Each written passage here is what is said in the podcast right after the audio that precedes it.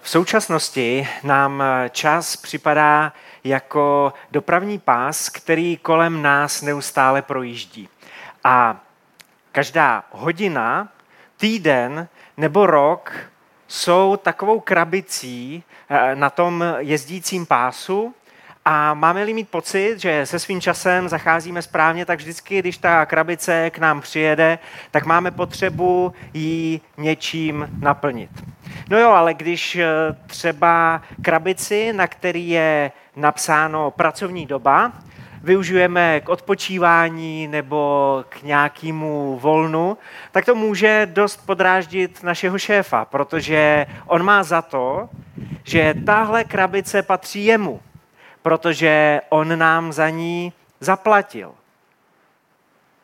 Když je těch aktivit moc a ta krabice přijede a my zjistíme, že se nám do té krabice všechny nevejdou, tak máme takový pocit eh, zahlcenosti, zaneprázdněnosti. Když je těch věcí naopak málo, tak se nudíme. Když dokážeme s těma krabicema, který kolem nás projíždějí, držet tempo, tak máme dojem, že máme všechno pod kontrolou, že máme svůj život pod kontrolou. A pokud necháme příliš těch schránek projet, aniž bychom do nich něco pořádně dali, tak máme pocit, že jsme svůj čas promarnili. Naše Eliška, naše dcera, zažila teď na brigádě docela velký šok, protože po několika dnech zjistila, že není placená za hodinu, ale od úkolu. Tvrdý střed s realitou, že bude dostávat peníze za to, kolik těch věcí do toho svýho boxu narve. Kolik lidí má ale dneska pocit, že pořádně nežijí, ale přijdou si, že fungují jako výrobní stroje, které jsou přišroubovaný, přikovaný k tomu rychle jedoucímu pásu a nemůžou s tím nic dělat. My jsme tady minulý týden v Mozaice začali takovou minisérii o čase a o zacházení s časem. Minisérie je to proto, že má jenom dva díly. Minule jsme začali a dneska uh, už je konec, jo, letí to. A já jsem tady zmiňoval, že prázdniny a dovolené můžou být taková ideální doba, abychom se zorientovali nebo pře- přeorientovali, abychom něco změnili. A jak v mozaice, tak v elementu, jak eh, známe tuhle naši církev ze sousedství, věříme tomu, že Bůh je dobrý a že Bůh to s námi myslí dobře. A tak mám za to, že i ten dnešní biblický princip nám s těma našima krabicema pomůže. A že třeba zjistíte, že nemusíte být přikovaný k žádnému zběsile jedoucímu pásu, ale že máte svobodu tu krabici vzít a naplnit jí dobrýma věcma. Naplnit jí věcma, který stojí za to. V roce 605 před Kristem podnikl babylonský král Nebukadnezar speciální vojenskou operaci směrem k Izraeli. Aby zasadil izraelské kultuře skutečně tvrdou ránu, tak se zaměřil na izraelskou inteligenci, na izraelskou šlechtu a řekl si, že ji předělá k obrazu Babylona knize Daniel ve Starém zákoně, ze které si dneska budeme číst z první kapitoly, se na začátku píše. Budu číst z Daniela z první kapitoly, třetí až sedmý verš. Jednou král přikázal vrchnímu dvořanu Ašpenázovi, ať mu přivede některé izraelské mladíky z královského rodu a ze šlechty. Zdravé a krásné, v každém ohledu bystré, vzdělané a učenlivé, kteří by mohli sloužit v královském paláci. Takové měl učit babylonskému písemnictví a jazyku. Král jim určil každodenní příděl pokrmů a vína z královského stolu. Tři roky měli být takto vychováváni a po jejich uplynutí měli vstoupit do královských služeb. Mezi vybranými byli i židé. Daniel, Chananiáš, Mišael a Azariáš. Vrchní dvořan je ale přejmenoval. Danielovi dal jméno Baltazar, Chananiášovi Šadrach, Mišaelovi Méšach a Azariášovi Abednego. Daniel, hlavní hrdina knihy Daniel a jeho čtyři přátelé. My přesně nevíme, kolik jim bylo let, kolik bylo Danielovi let. Můžeme odhadovat, že mu bylo něco mezi 13 a 17 roky. Byl to teenager, kterému nařídili, takhle si změníš jméno, tohle si budeš oblíkat, takhle se budeš česat, což pro teenagera může být docela problém. Tohle budeš číst a taky tohle budeš jíst. Daniel se však rozhodl, čteme v osmém verši, že se neposkvrní pokrmy a vínem z královského stolu. Tolik si toho Daniel nechal líbit, ale když jde o jídlo, když jde o královskou dietu, tak tam nakreslí čáru, tam nakreslí hranici. Je totiž potřeba znát souvislosti. Tím, co Daniel dělá, tím, co Daniel říká, jasně dává najevo. Můžete změnit v mém životě ledacos, protože na tom zas tak moc nezáleží. Ale odanost vůči svýmu Bohu si nenechám vzít. To mi nevezmete. Jídlo z královského stolu, respektive jídlo na královský stůl, se totiž dostávalo z pohanského chrámu. Fungovalo to tak, že speciálně vybrané lahůdky se nejprve donesly do chrámu, tam se nabídly babylonským modlám, tedy různým sochám. A to, co ty sochy nesnědly, a asi si umíte představit, že sochy ze dřeva, stříbra a zlata toho za stolik nesnědí, takže co ty sochy nesnědly, se dostalo potom na královský stůl. Jakože to bohové nechali pro krále, pro božského syna.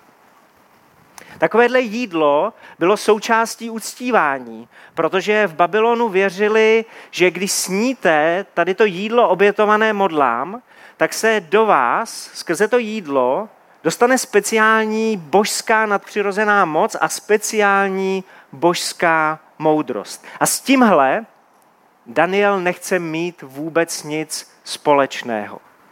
Kolidovalo to s tím, co pro Daniela měl Bůh. Kolidovalo to s tím, co po Danielovi chtěl Bůh. Prostě nešlo jít oběma směry. Daniel se musel rozhodnout. Buď to udělá to, co po něm chce král, a nebo udělá to, co po něm chce Bůh. Takže Danielovi možnosti. Bože, vím, že když půjdu královou cestou, tak to bude kompromis vůči tobě. Ale mám z krále strach, takže to udělám a bože, později přijdu a poprosím tě za odpuštění. Jo? Dohodnu to? To byla jedna Danielova možnost. Poslechnu krále a protože vím, že Bůh je dobrý a milostivý, a že Bůh odpouští, tak potom půjdu za Bohem a poprosím ho za odpuštění. A nebo, Bože, půjdu tvojí cestou. Mám strach, ale věřím, že ty se postaráš o to, abych měl milost u krále. Že mi nějak zjednáš a připravíš cestu. Ruku na srdce. Kolikrát je nám blížší ta první možnost?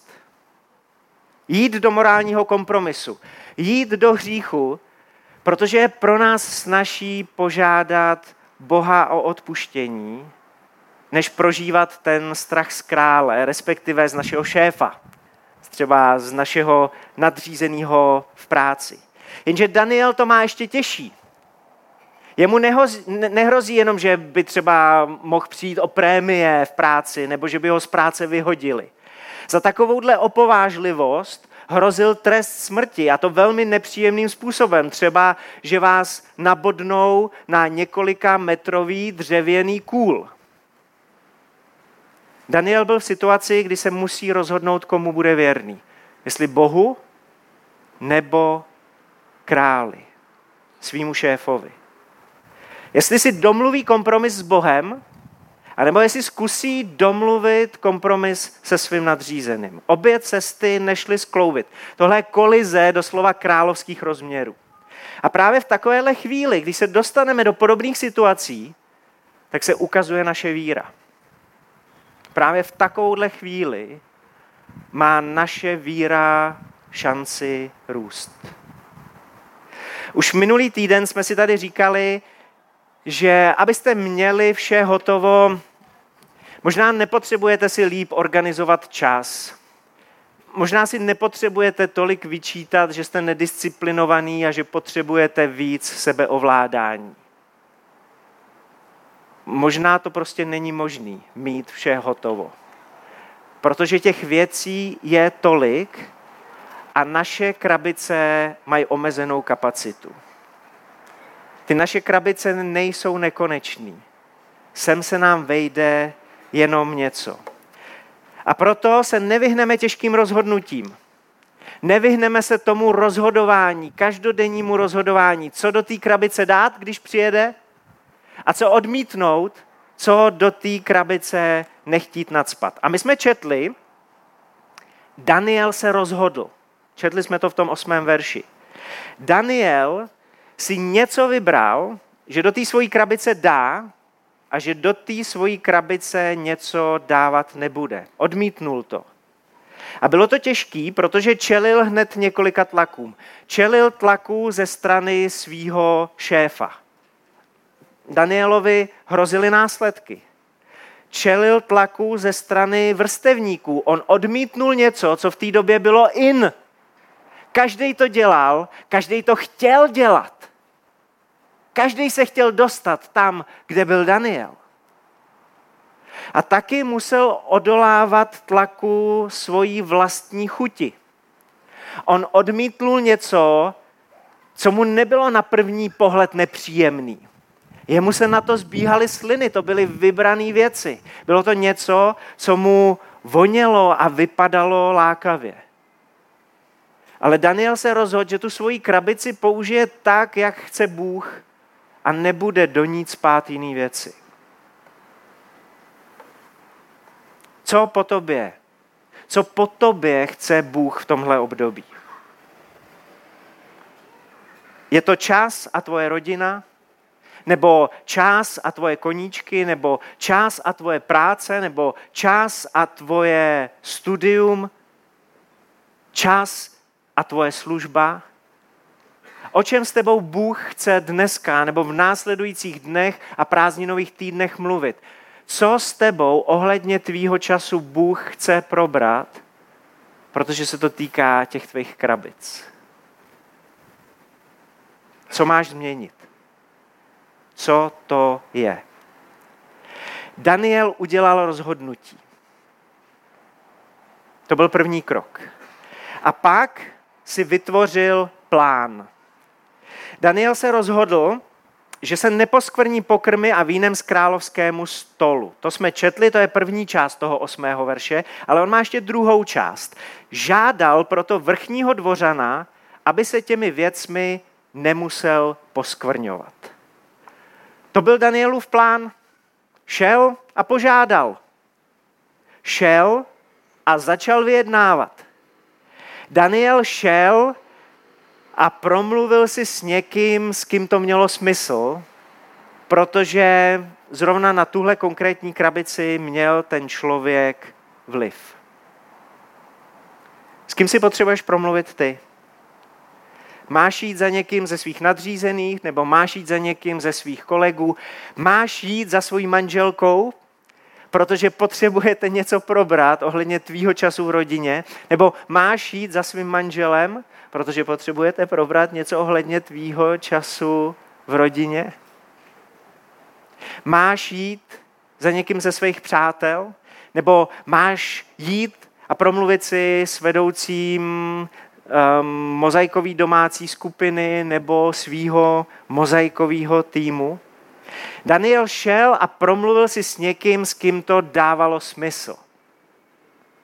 A Bůh, čteme v devátém verši, nebo jak má český studijní překlad, tehdy Bůh.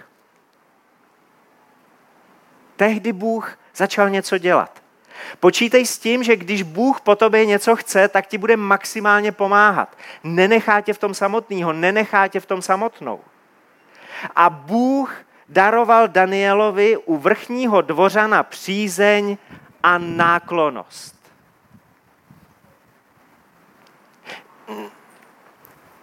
Někteří z vás určitě máte skvělý šéfy, ale jsou věci, se kterými byste se jim úplně nechtěli svěřovat, nebo byste o nich se svým šéfem nechtěli mluvit a možná zrovna to potřebuješ udělat.